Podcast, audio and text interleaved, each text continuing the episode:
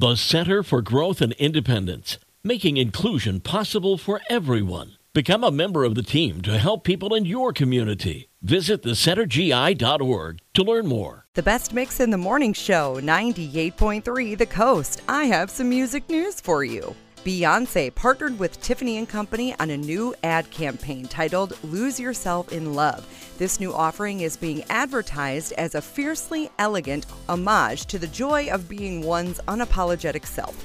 Jewelry pieces include platinum and diamond earrings shaped like flowers, T1 diamond rings, and pearl teardrop earrings. She looks stunning in the ads. Elton John is soaring to the top of the charts thanks to his Britney Spears collab Hold Me Closer. Billboard reports the song has gone to number one in Australia and is currently in third place in Sir Elton's native England. Find out how Hold Me Closer fared on the US charts this week.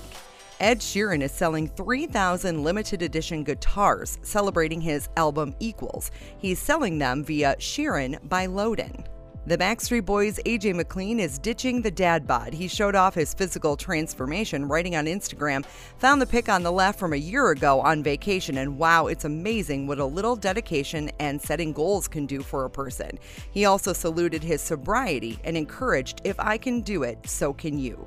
Alicia Keys is ready to talk after a female fan grabbed her mid performance and kissed her on the cheek. The outlet's 3 million followers agreed that the woman was out of line and took note of the ongoing pandemic.